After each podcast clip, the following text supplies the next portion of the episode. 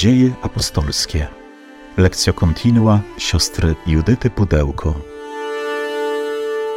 Przechodzimy do kolejnego naszego fragmentu lektury Księgi Dziejów Apostolskich.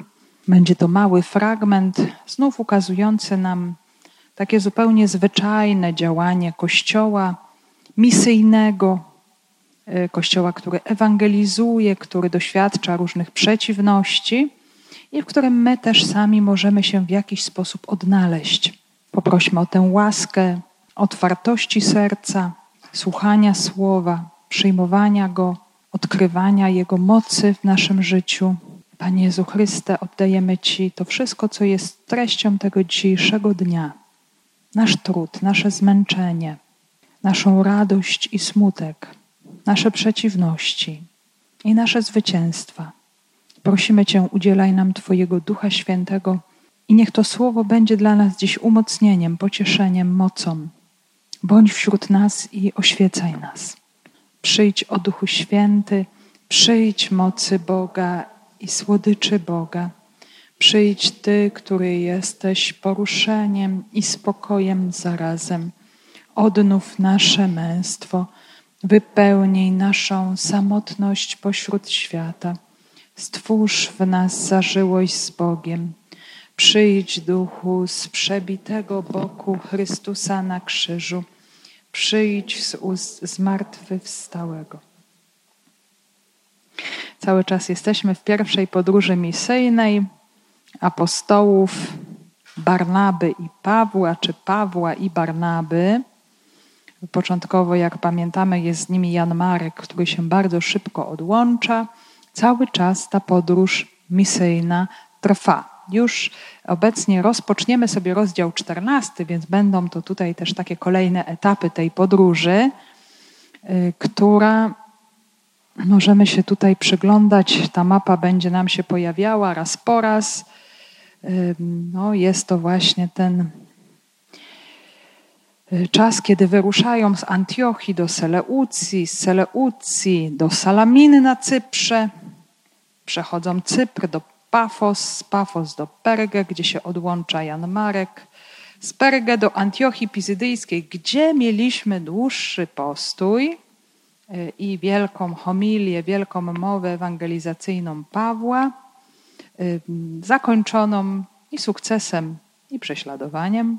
I teraz za chwilę będzie ciąg dalszy tejże podróży, bo przejdziemy sobie z Antiochii Pizydyjskiej do Ikonium. Tutaj możemy zobaczyć, że o ile Antiochia Pizydyjska jest w tej podróży misyjnej takim najbardziej wysuniętym miejscem na północ, najwyżej, taka czerwona kropka, to Ikonium już jest bardziej zejściem na stronę wschodnią, Azji Mniejszej, troszeczkę dalej.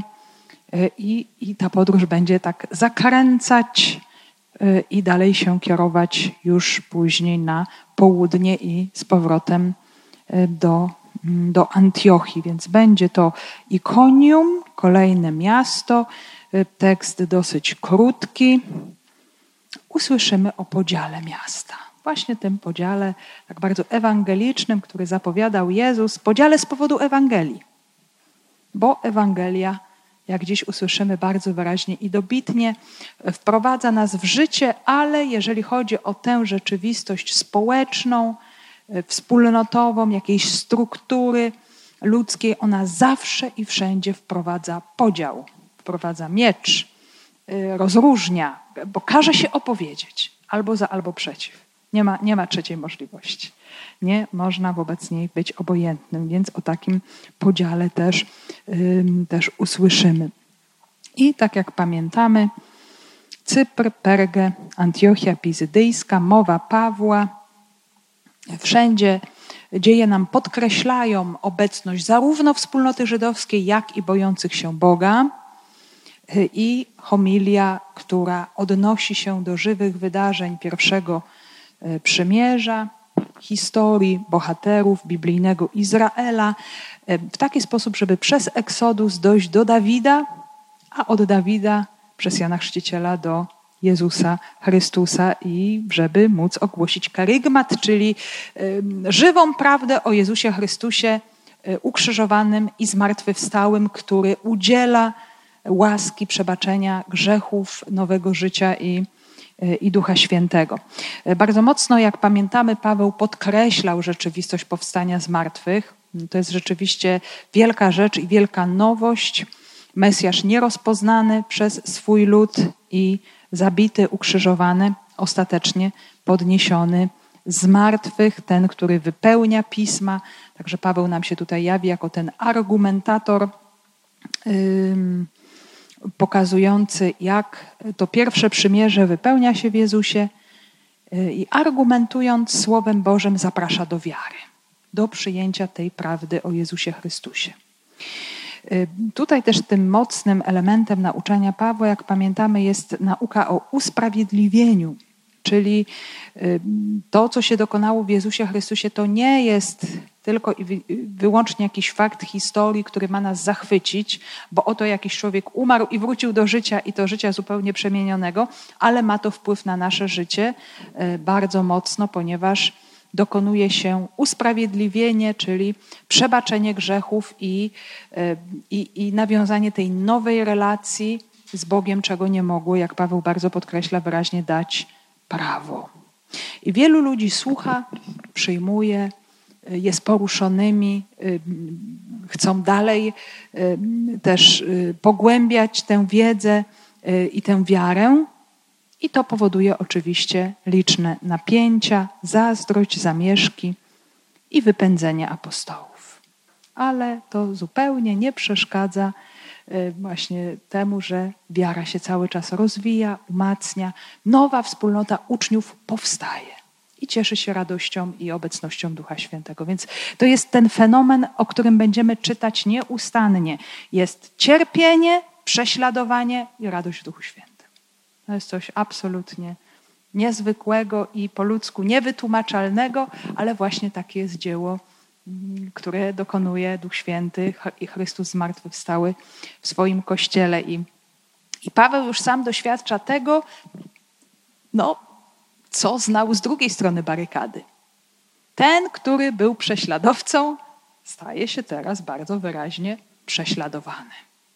Czyli na nim się też realizuje właśnie ta cała zapowiedź ewangeliczna cierpienia z powodu imienia Jezusa Chrystusa. Tak jak pamiętamy, to zapowiedział Chrystus zmartwychwstały Ananiaszowi, kiedy go posyłał do Szawła, prześladowcy. Idź, bo wybrałem go sobie za narzędzie i zobaczysz, jak bardzo wiele będzie on musiał wycierpieć z powodu mojego imienia. Więc każdy, kto decyduje się na pójście za Chrystusem w sposób taki radykalny, pełny, spotka się prędzej czy później właśnie z taką rzeczywistością odrzucenia, bo Ewangelia budzi sprzeciw. I to jest rzecz absolutnie bezwzględna, normalna. Nie możemy się tego dziwić, że nie podoba się to światu, że jesteśmy chrześcijanami. Więc tak to wygląda. I co dzieje się dalej? Po Antiochii Pizydyjskiej usłyszeliśmy już ostatnim razem, że apostołowie udają się do Ikonium i usłyszymy teraz, co się tam zdarzyło. Z Dziejów Apostolskich.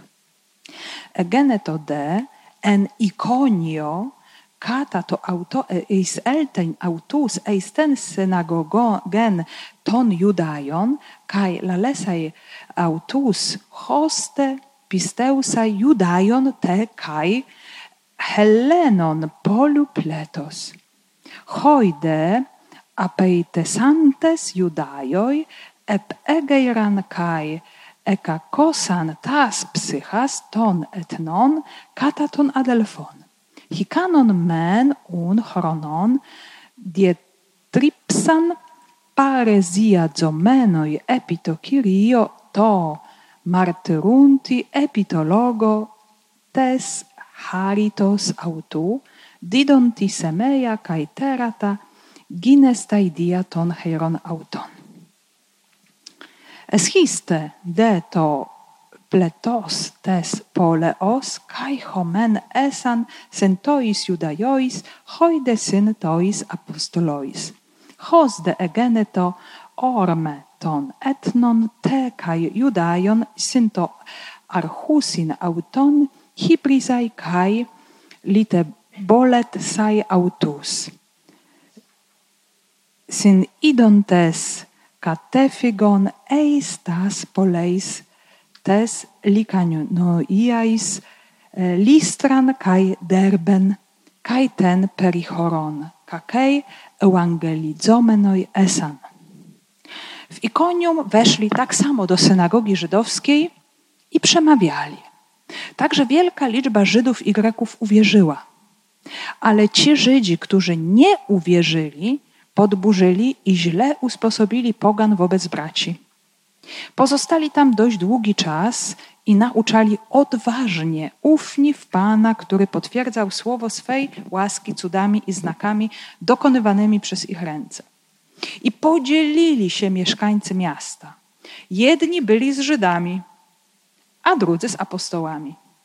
Gdy jednak dowiedzieli się, że poganie i Żydzi wraz ze swymi władzami zamierzają ich znieważyć i ukamienować, uciekli do miast Likaonii, do Listry i Derbe oraz w ich okolice i tam głosili Ewangelię. W Ikonium weszli tak samo do synagogi żydowskiej i przemawiali. Także wielka liczba Żydów i Greków uwierzyła. Więc jest to kolejny etap, jak sobie powiedzieliśmy, po Antiochii Pizydyjskiej, Ikonium. Podróż jest kontynuowana, to jest coś bardzo stałego też w narracji dziejów apostolskich od pewnego momentu. Jak liczba chrześcijan rośnie, zaczynają się prześladowania, bo te znaki są zbyt poruszające. To, co chrześcijanie czynią, idą w drogę. Idą głosić. To jest, można powiedzieć, taka też odpowiedź chrześcijanina na moment trudny. Jeszcze bardziej głoszę, jeszcze dalej idę.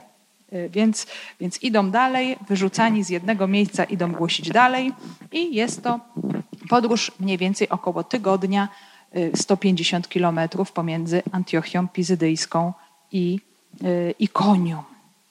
Ikonium to jest obecnie Konia, jest to miasto w dzisiejszej Turcji, południowo-środkowej właśnie Azji Mniejszej, na skraju Wyżyny Anatolijskiej, u podnóża Taurusu, na wysokości około 1000 metrów nad poziomem morza. Bardzo stara osada, która liczy sobie wiele tysięcy lat, 3000 lat przed Chrystusem już powstała tam osada, miasto starożytne, a wcześniejsze jakieś ślady osadnictwa to Neolit, czyli epoka kamienia łupanego, nowego kamienia łupanego, 7000 lat przed Chrystusem, więc bardzo, bardzo stara osada. Oczywiście zhelenizowana wraz z obecnością Aleksandra Macedońskiego. Potem właśnie przechodzi w ręce kolejnych władców greckich, Seleucydów, Attalidów i potem staje się miastem zarządzanym przez Rzymian od roku 133 przed Chrystusem i wtedy staje się to miejsce stolicą Likaonii, że właśnie to Ikonium. Frygia, Pamfilia, także Antiochia Pizydyjska, jak sobie mówiliśmy, leży pomiędzy Frygią i Pamfilią, a Ikonium to już jest Likaonia, to już jest troszeczkę inna kraina i też inne zwyczaje, to zobaczymy zwłaszcza w kolejnej odsłonie, w kolejnym odcinku. Zobaczymy troszeczkę różnice mentalnościowe, zwłaszcza ludzi na prowincji tego regionu. Natomiast samo Ikonium było miastem kwitnącym, bogatym, na trakcie handlowym, rzymskim, który prowadził z Syrii do Efezu i do Rzymu. I mieszkali tam ludzie bardzo różnego pokroju. Taka mieszanka, możemy powiedzieć, narodowościowa, czyli był język grecki, była nawet łacina, która w tamtym czasie wcale nie była takim częstym przypadkiem i był taki dialekt frygijski. Także też Greka miała swoje odmiany. Trzeba było być tutaj dostosowanym do tego, że się usłyszy Grekę troszeczkę inną już w takiej lokalnej odsłonie. I w Ikonium, tak jak w innych dużych miastach imperium, była wspólnota żydowska, dobrze zorganizowana, no tak, że nawet tutaj była i synagoga. I widzimy, że ten zwyczaj Pawła jest cały czas kontynuowany. Pomimo iż w tych synagogach doświadcza prześladowań, doświadcza również cudów wiary słuchaczy, kiedy przychodzi i głosi Słowo Boże. Czyli idzie tam, gdzie już ktoś zna prawdę o Bogu jedynym. Idzie do braci, bez względu na to, jak oni zareagują. Idzie i głosi właśnie w synagodze, przybywa do synagogi. Też nie wiemy, czy już mieszkańcy tego rejonu coś słyszeli o nowych głosicielach, nauczycielach. Może jakaś fama już pojawiła się o nich, ale znów autor Dziejów Apostolskich wzmiankuje nam o wielkiej liczbie Żydów i Greków. I tutaj mamy bardzo taki ciekawy element, a mianowicie pojawia nam się nazwa Grecy. Żydzi i Grecy, takie typowo pawłowe wyrażenie, że Ewangelia jest najpierw dla Żyda, później dla Greka, bo do tej pory bardzo często pojawiało się wyrażenie Żydzi i poganie. Dosłownie greckie słowo etnon znaczy narody, etnos, etnon, etnoi, narody. Natomiast tutaj ci Grecy to po prostu ci, którzy są nie Żydami z urodzenia, ale znów tymi bojącymi się Boga, sympatykami judaizmu. I mamy tutaj znów grupę tych dwóch nacji przyjmujących wiarę. Pochodzących z narodu wybranego, z Żydów, wprawdzie zhelenizowanych, ale Żydów, i pochodzących właśnie czysto z nacji pogańskiej, greckiej, będących narodowością grecką. To jest też, proszę Państwa, bardzo ciekawe, bo właśnie to nie jest Azja Mniejsza, to nie jest stricte Grecja. Azja Mniejsza to jest Azja Mniejsza i tam były bardzo różne nacje, bardzo różne ludy w różnym czasie. Jakbyśmy chcieli tak się cofnąć historycznie, to byśmy, patrząc na Stary Testament, co powiedzieli? No, Chetyci. To był lud tak rdzennie mieszkający właśnie w Azji Mniejszej. To nie byli Grecy. Grecy mieszkali gdzieś zupełnie gdzie indziej, Achajowie. To były wyspy. Jeszcze bardziej dalej na zachód. No, może tam Jonowie mieszkali w zachodniej Azji Mniejszej, czyli te tereny, gdzie my mamy kościoły Apokalipsy, na zachodzie, Efes i inne miejsca. Tam mieszkali Jonowie. To jedno z najstarszych takich, można powiedzieć, plemion etnicznych, które potem tworzyły kulturę grecką. Pamiętamy porządek joński przynajmniej w kolumnach greckich. No ale Azja Mniejsza to nie byli Grecy.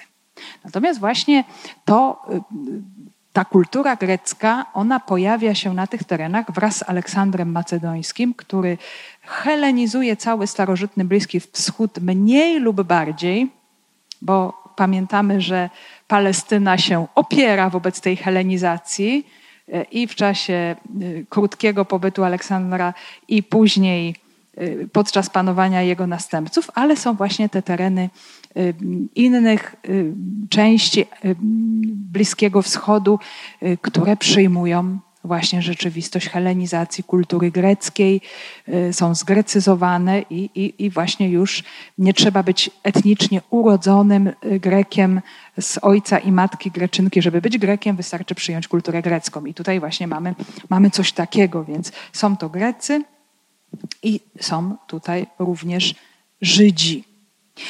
Ale pojawiają się też inni Żydzi, którzy oczywiście nie przyjmują Ewangelii, nie przyjmują wiary i chcą dokonać jakiegoś zamieszania, chcą obrócić innych ludzi, zwłaszcza wiadomo, że Żydzi są tutaj mniejszością, nie mają jakiejś wielkiej władzy czy wpływu na całość, więc muszą przekonać innych pogan, innych Greków przeciw apostołom. I to się właśnie dokonuje. to czynią Żydzi, którzy nie uwierzyli. Jest bardzo też tutaj ciekawy termin grecki, który się pojawia, i ten termin oznacza zarówno postawę niewiary i nieposłuszeństwa. Czyli Żydzi, którzy nie uwierzyli, to byli ci, którzy nie uwierzyli i nie byli posłuszni Bogu. I co ciekawe, ten termin w Septuagincie opisuje Izraelitów, którzy wyszli z Egiptu, czyli doświadczyli łaski Boga, Jego wyzwolenia, ale potem na pustyni nie słuchali głosu Pana, nie byli Mu posłuszni. No i co? Nie weszli do ziemi obiecanej. Umarli na pustyni. Jest bardzo ciekawy tutaj to zestawienie. Bo zobaczmy, wszyscy zostali wyprowadzeni z tego duchowego Egiptu, jakim był grzech, przez Jezusa Chrystusa. No i teraz mamy tych, którzy to przyjmują, czyli otwierają się na wiarę, i mamy tych, właśnie ci Żydzi, którzy nie uwierzyli, co ich spotka. No właśnie, oni się narażają, że będą, możemy powiedzieć, duchowo w tej samej sytuacji, co ci Izraelici szemrzący i buntujący się przeciwko Bogu na pustyni. Nie wykorzystują swojej szansy. To jest znów taki bardzo wyraźny obraz, moi drodzy, że zawsze, bezwzględnie zawsze człowiek ma wolność wyboru. Choćby Bóg czynił nieprawdopodobne cuda, niebotyczne cuda. Wiemy, że już największy cud się dokonał, bo już większego cudu niż śmierć i zmartwychwstanie Chrystusa nie będzie. To jest już absolutny szczyt i szczyt szczytów. Ale nie wszystkich to przekonuje i człowiek pozostaje w sytuacji wolnego wyboru. Może przyjąć wiarę i może jej nie przyjąć. Więc jest to, myślę, nieprzypadkowe, że mamy tutaj Księgę Jozułego, rozdział 5, werset 6, właśnie w wersji Septuaginty.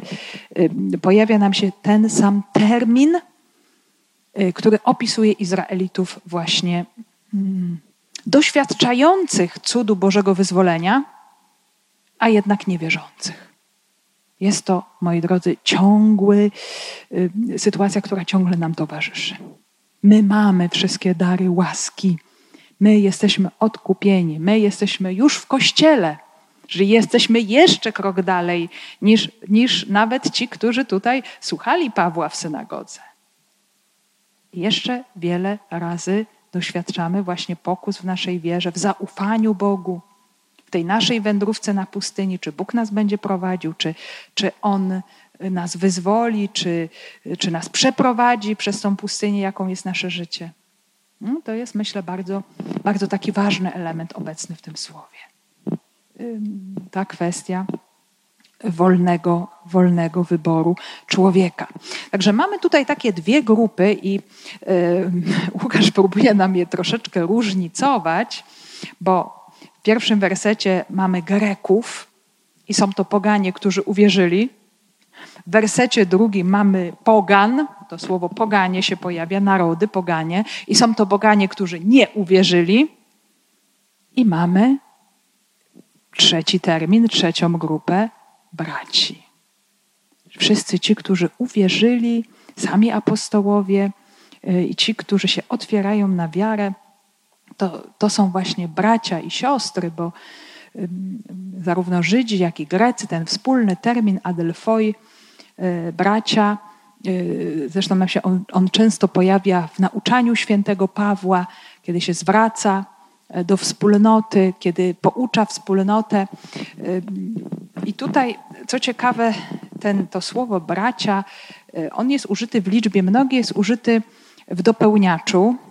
I dopełniacz akurat w języku greckim, zarówno w rodzaju męskim i żeńskim, ma taką samą formę. Więc możemy tutaj widzieć zarówno braci, jak i siostry. Zresztą to tak jest, że wszędzie, gdzie mamy właśnie to słowo bracia, nie musimy się martwić, że siostry są pomijane, bo w tym greckim słowie bracia nam się tutaj mieszczą zarówno bracia, jak i siostry. i chrześcijanie, mężczyźni i chrześcijanie, kobiety. To jest właśnie ta wspólnota braterska, którą tworzy Duch Święty, braterska, siostrzana. To są też te zupełnie nowe więzy. I co dzieje się dalej? Ale ci Żydzi, którzy nie uwierzyli, podburzyli i źle usposobili pogan wobec braci. Więc ci, którzy właśnie nie uwierzyli, podburzyli i źle usposobili pogan wobec braci. Już wiemy, to są ci, którzy nie uwierzyli. I co się dalej potem dzieje? To podburzenie i to złe usposobienie pogan to jest znów bardzo ciekawy termin, bo on nam opisuje w Starym Testamencie postawę Egipcjan wobec Izraelitów, którzy się źle obchodzili z Izraelitami. Jak pamiętamy, jak Izraelici byli w Egipcie i początkowo było im tam bardzo dobrze, potem jak zaczęli się mnożyć, to był właśnie ten nieszczęsny powód ich prześladowań. Egipcjanie zaczęli źle się z nimi obchodzić, źle się z nimi obchodzili i wtedy doświadczali ucisku, prześladowania, eksterminacji. Traktowano ich bardzo źle jako niewolników, zamęczano robotami, jak pamiętamy, wrzucano chłopców do Nilu. I zobaczmy, jest bardzo ciekawa rzecz. Dlaczego? Bo Izraelici się mnożyli. A dlaczego teraz chrześcijanie są prześladowani? Z tego samego powodu. Ponieważ ta grupa rośnie i staje się znacząca. Znów mamy zupełnie ten sam motyw. I tak jak ci niewierzący Żydzi odpowiadają tym Izraelitom na pustyni, którzy nie uwierzyli Bogu, tak ci poganie źle traktujących chrześcijan odpowiadają Egipcjanom, którzy prześladowali Izraela w Egipcie. To jest taki piękny, możemy powiedzieć, motyw, w którym Łukasz, który sam jest poganinem, ale który zna pisma i który je zgłębiał, i który zgłębiał język Septuaginty cudownie, bo Ewangelia Łukasza jest przepełniona obrazami ze Starego Testamentu, które są odniesione do Jezusa, do Maryi, do uczniów, do Kościoła. Tak samo tutaj bardzo subtelnie nam pokazuje kontynuację tej rzeczywistości, że ciągle jest właśnie to zaproszenie do wiary, ta rzeczywistość wyboru i ciągle człowiek może to przyjąć albo może to odrzucić. Można stanąć po jednej albo po drugiej stronie. Więc też jest bardzo taka mocna, wymowna prawda Ewangelii, gdzie w całym Piśmie Świętym czytamy: masz wolność. Jesteś zaproszony do największego szczęścia, jakim jest wybranie Boga, bo On jest największym szczęściem i spełnieniem wszystkiego, o czym tylko możemy zapragnąć, i o tym się dopiero przekonamy, jak przekroczymy próg naszego życia. Że to jest absolutny top wszystkiego i nasze największe pragnienie i tęsknota to jest On w rzeczywistości. Nie wszystkie te pomniejsze nasze cele, sprawy, osoby, to co nam się wydaje, bo one nam tylko pokazują skalę naszych pragnień, ale jednocześnie jesteśmy całkowicie wolni. Miłość zawsze daje wolność i Bóg zawsze mówi: jeżeli chcesz. I dlatego cały czas to niesienie Ewangelii wprowadza taki podział. Jedni wierzą, inni nie wierzą, a ci, którzy wierzą, są też nieustannie prześladowani, zwłaszcza wtedy, kiedy wierzący się mnożą, kiedy jest ich coraz więcej, kiedy stają się coraz silniejsi. Te prześladowania, one będą po prostu coraz bardziej rosnąć. Pozostali tam dość długi czas i nauczali odważnie, ufni w Pana, który potwierdzał słowo swej łaski cudami i znakami dokonywanymi przez ich ręce. I tutaj, na tym pierwszym etapie tych ucisków, prześladowań i podziałów, uczniowie nie rezygnują, apostołowie nie rezygnują, pozostają w miejscu prześladowania. I znów tutaj mamy to odniesienie do odważnego nauczania, już ten termin tłumaczyłam kilka razy i w odniesieniu do Ewangelii, w odniesieniu do dziejów, znów nam się pojawia ten termin parezja, czyli ta mowa odważna, swobodna, wolna, bez jakichś tam oporów, mówienie to, co się uważa, to, co się myśli. I jest to też bardzo ciekawe, że Łukasz praktycznie do Ewangelii zaadoptował właśnie taki termin pochodzący z mowy politycznej starożytnej Grecji, zrodzonej w demokracji ateńskiej, takiego możemy powiedzieć też domagania się o prawdę wśród miłujących mądrość Greków, poszukujących mądrości. No, to było bardzo ważne narzędzie. To był, jak sobie mówiliśmy kiedyś, też narzędzie ludzi wolnych, obywateli, czyli tych, którzy się nie bali powiedzieć tego, co myślą, bo ci, którzy byli w jakikolwiek sposób zależni, czy byli niewolnikami, czy byli biedni, czy byli pod obcasem jakiegoś tutaj władcy, no to musieli się posługiwać czym? Językiem pochlebstwa. To było coś przeciwstawnego wobec tego, co nazywamy parezja, czyli swobodne mówienie, więc na agorze, czyli w takim miejscu publicznym, wolny obywatel mówił bezpośrednio, równy wśród równych. To też możemy powiedzieć tutaj, apostołowie zapraszają wszystkich do wiary i tworzą wspólnotę ludzi równych wobec siebie. Nie ma tutaj jakichś różnic. Wszyscy słyszą to samo, wszyscy otrzymują to samo słowo prawdy. Jeżeli byśmy mówili o tej mowie swobodnej wśród władców, to tylko dobry władca miał odwagę powiedzieć prawdę i nawet był w stanie dla tej prawdy poświęcić siebie, co było rzeczą absolutnie rzadką. To widzimy w osobie Jezusa Chrystusa, który mówi w Ewangelii Jana zwłaszcza odważnie i swobodnie. Natomiast właśnie tam, kiedy rządzili tyrani, parezja była rzeczą wręcz niemożliwą i taki parezjasta wypowiadał się właśnie w imieniu, narażając się oczywiście bardzo mocno w imieniu tych, którzy mówić nie mogli, którzy byli w jakiś sposób też zależni. Więc tu możemy sobie zadać takie pytanie. To w takim razie czym była ta parezja, jeżeli mówimy o Ewangelii, o głoszeniu słowa, bo zobaczmy, co jest tą tyranią, wobec której właśnie apostołowie występują, mówiąc słowo prawdy. Na pewno nie walczą z jakąś siłą ludzką. Zobaczmy, tą tyranią, tym despotyzmem jest grzech, który niszczy człowieka, z którego człowiek nie jest w stanie się wyzwolić. To jest ta ciemność, to jest ta siła tej idolatrii, bałwochwalstwa, zapatrzenia w siebie, rzeczywistości właśnie szeroko rozumianego grzechu, który człowieka zniewala. I jest ktoś, kto ma w ręku potężne narzędzie wolności. Dlaczego? Bo ta wolność pochodzi od Ducha Świętego. Nie?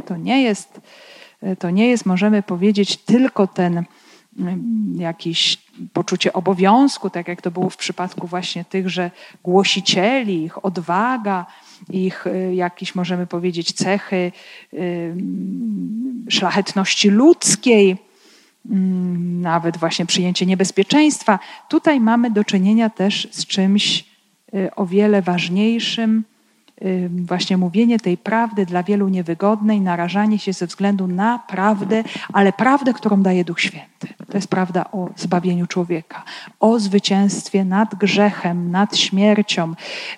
Też karygmat, tak jak pamiętamy, on bardzo mocno pokazuje grzech. Zawsze jest to pokazanie, odrzucenie Boga. Na czym polega ten dramat człowieka? Że zwiedziony przez grzech zabija dobrego. Zabija Boga.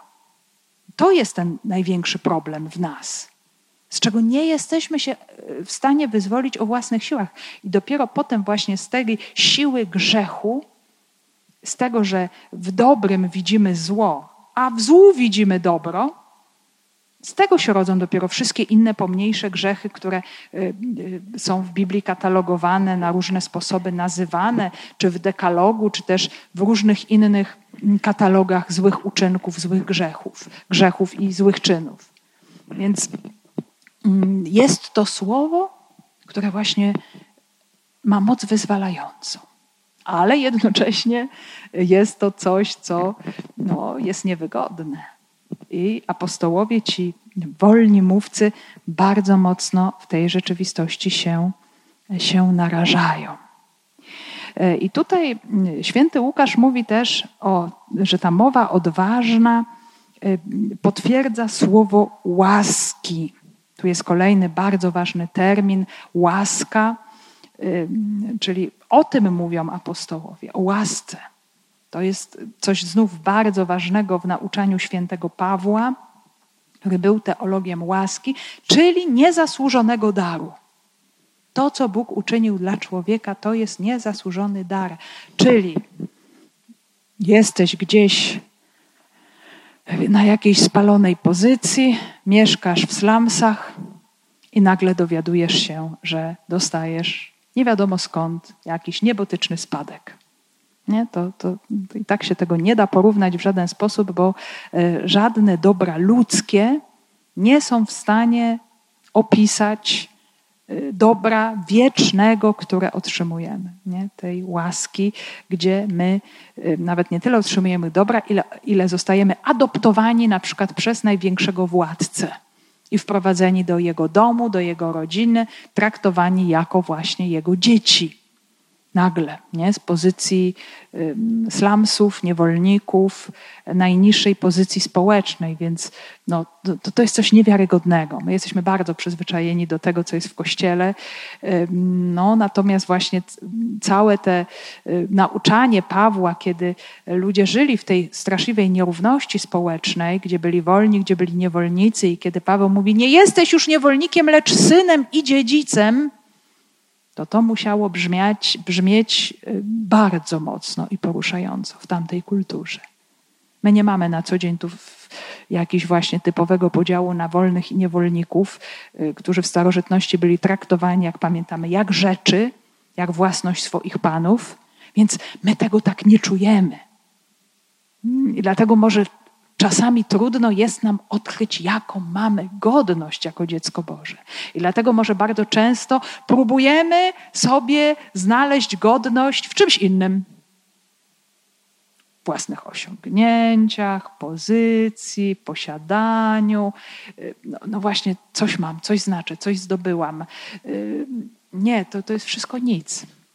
Jeżeli prawdziwie odkryję, tak jak to się dzieje u Pawła, co czytamy w liście do Filipian, ja to wszystko miałem. I kiedy poznałem Chrystusa, zobaczyłem, że to jest nic, to są śmieci. Że to Chrystus właśnie daje mi to, czego nikt i nic mi nie da. I jednocześnie nikt i nic mi tego nie odbierze, co mi dał Chrystus. Bez względu na wszystko, co się stanie.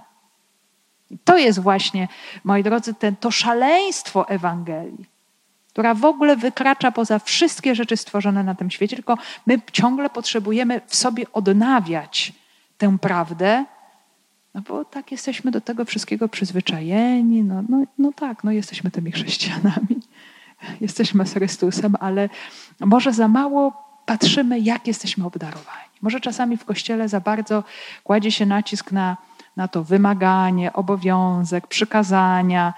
Najpierw, oczywiście to jest bardzo ważne, ale najpierw powinniśmy sobie ciągle przypominać, co otrzymujemy, jak bardzo jesteśmy obdarowani, jakie to jest wielkie, jakie to jest cudowne. I dopiero potem, to jest cała też teologia Pawłowa, skoro jesteś synem, dziedzicem, skoro otrzymujesz, jesteś świątynią Ducha Świętego, to żyj w taki sposób. Właśnie nie dlatego, że robisz jakiś wysiłek wielki sam z siebie, ale dlatego, że Duch Święty w tobie mieszka. Żyj po chrześcijańsku. Dopiero wydawaj owoce nowego życia. Trzeba odkryć to nowe życie w sobie. Więc to są takie właśnie te szczególiki, takie małe słowa, które nam tutaj przywołują cudowne, wspaniałe rzeczywistości. Słowo łaski jest potwierdzane, czyli to, że otrzymałeś łaskę, co o tym świadczy? Tu w tym przypadku działalności apostołów, którzy idą do ludzi, którzy dopiero co słyszą o tej rzeczywistości, są cuda i znaki. I to było wtedy bardzo mocno potrzebne. Teraz wiemy, że też w wielu sytuacjach się pojawiają różnego rodzaju cuda i znaki. Dlaczego? Bo mamy doświadczenie z wtórnym pogaństwem w świecie, które bardzo często jest o wiele bardziej niebezpieczne. Jest i pogaństwo w wielu miejscach na świecie, nawet wcześniej chrześcijańskich, wielu ludzi już nie jest nawet wcale ochrzczonych i nie słyszy o Chrystusie, albo słyszy o Nim bardzo źle. Dlatego jest konieczna ewangelizacja. Ale mamy do czynienia właśnie z takim wtórnym pogaństwem, gdzie ludzie ochrzczeni, niby wprowadzeni w wiarę, ale tak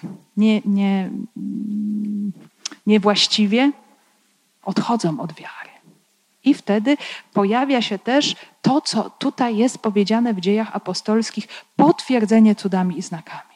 Tym ludziom jest to potrzebne w tym momencie, żeby uwierzyli. Jaki jest inny sposób, normalny? Normalnym potwierdzeniem obecności Ducha Świętego i łaski Chrystusa Zmartwychwstałego wśród ludzi, którzy wierzą, jest miłość wzajemna. To jest znak, że chrześcijanie są chrześcijanami.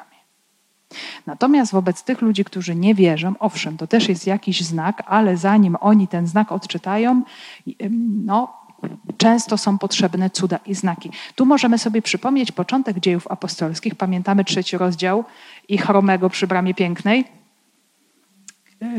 Nie mam srebra ani złota, ale to, co mam, daję Ci w imię Jezusa Chrystusa Nazarejczyka. Wstań i chodź. I potem jest wyjaśnienie znaku. Powiedzieliśmy sobie o tym wyraźnie, że znaki potrzebują wyjaśnienia, bardzo wyraźnej katechezy. To nie jest nasza moc. To nie jest nawet nasza pobożność. Ale to jest znak, że Jezus Chrystus zmartwychwstał i żyje. I po to były te znaki. I po to są dziś obecne. Pokazać człowiekowi, który nie wierzy, albo wierzy bardzo słabo. Jezus Chrystus zmartwychwstał i żyje. I to On działa, nie my. Jeżeli tutaj głosiciel zaczyna sobie cokolwiek przypisywać, to już marna sprawa i może się to skończyć źle. Natomiast bardzo ważne jest to połączenie tego wszystkiego, co się dzieje z żywą obecnością, mocą, działalnością Jezusa Chrystusa Zmartwychwstałego. Zobaczcie, to jest potwierdzenie naszych słów. Mówimy o tej łasce Pana, mówimy o odkupieniu, mówimy o zmartwychwstaniu, chociaż tutaj już nie jest wyjaśniona żadna homilia, jaką Paweł wypowiedział w Ikonium. Wystarczy ta długa homilia w Antiochii Pizydyjskiej, żebyśmy my jako czytelnicy się zorientowali, na czym to polega. Pewnie było to coś podobnego, bo dla Pawła wszystkie teksty Pisma, które były czytane w synagodze, prowadziły do Chrystusa. Wszędzie widział Chrystusa. Ale potem jest właśnie też to potwierdzenie. On żyje. To jest prawda, bo nie wiemy, co to były za znaki i cuda, ale zapewne były to właśnie jakieś uzdrowienia, które pokazywały. To jest Pan życia. On w tym momencie jest tu obecny i działa. I to też jest tu ciekawe, bo Kościół bardzo świadomie odkrywa Jezusa jako Pana. To się dzieje też tak stopniowo, bo my też musimy pamiętać o tym, że pierwsi chrześcijanie są to Żydzi, którzy są wychowani w tym głębokim monoteizmie, w odnoszeniu wszystkiego do Boga jedynego i te pierwsze modlitwy chrześcijan, one się zwracają, owszem, przez Jezusa, ale do Boga jedynego i to On dokonuje tych dzieł. Nawet pamiętamy po wyjściu apostołów z więzienia, kiedy jest właśnie ta mała tak zwana pięćdziesiątnica, kiedy oni doznają prześladowań i modlą się o to, nie o to, żeby przestali być prześladowani, ale aby mogli pośród tych prześladowań z odwagą głosić Słowo Boże, to właśnie modlą się, aby Bóg czynił cuda przez imię świętego sługi swego Jezusa. A tutaj jest już krok dalej. Jest powiedziane, że Pan, czyli Jezus Chrystus zmartwychwstały, On sam dokonuje tych dzieł. Ta modlitwa się staje coraz bardziej chrystocentryczna. To jest niesamowicie też piękne, bo to widać chociażby w momencie śmierci Szczepana, którego śmierć odzwierciedla śmierć Jezusa Chrystusa i kiedy Jezus modlił się na krzyżu właśnie Ojcze, w Twoje ręce powierzam ducha mojego, tak Szczepan, jak pamiętamy, powierza się w ręce Jezusa Chrystusa, którego widzi w niebiosach otwartych. Więc to jest też cudowne. Zobaczmy, że wśród tych trudnych wydarzeń chrześcijanie odkrywają coraz bardziej Jezusa jako Pana, jako Kyrios, jako Boga w ich życiu, pośród ich doświadczeń. Myślę, że to jest też takie swoiste wyzwanie wobec tych przeciwności, które przeżywam, odkrywać Jezusa jako Pana pełnego potęgi i mocy, który działa. To jest coś, co zupełnie wykracza poza nasze możliwości, co może dokonywać tylko w nas Duch Święty. Bo zazwyczaj pośród przeciwności to co widzimy najbardziej? Naszą biedę. Naszą biedę, która nam się narzuca. Naszą niemoc. A co czyni Duch Święty? Pokazuje moc Boga pośród słabości. I jest to dla nas taka bardzo, myślę, niezwykła, niebywała, dobra nowina. I podzielili się mieszkańcy miasta. Jedni byli z Żydami, a drudzy z apostołami. Tak jak sobie powiedzieliśmy na początku, cały czas konsekwentnie Ewangelia rodzi podział. Łukasz o tym już mówił. W pierwszej części swego dzieła, odtąd bowiem 5 będzie podzielonych w jednym domu. 3 stanie przeciw 2, a 2 przeciw 3. Więc podział. Jedni byli z Żydami. No jest to takie trudne napięcie, bo wspólnota chrześcijańska też wywodzi się ze wspólnoty żydowskiej, z synagogi, ale mamy tutaj w dziejach coraz więcej takich elementów już pokazujących pęknięcie. Tak? Wcześniej w Antiochii Pizydyjskiej Paweł z Barnabą strząsnęli proch z nóg i powiedzieli: idziemy do pogan. I to już są takie znaki. Oczywiście też wiemy, że Łukasz pisze już z późniejszej perspektywy. Kiedy już po roku 70 to pęknięcie jest coraz mocniejsze, kiedy synagoga idzie w swoją stronę, Kościół idzie w swoją stronę. Chociaż początkowo jest to jedna wspólnota. Ale właśnie tutaj ten podział jest nieunikniony i wiara w Jezusa Chrystusa stanowi takie też zaproszenie do konkretnego wyboru, decyzji. I co ciekawe, tutaj po raz pierwszy też Łukasz nazywa apostołami tych, którzy byli spoza grona 12.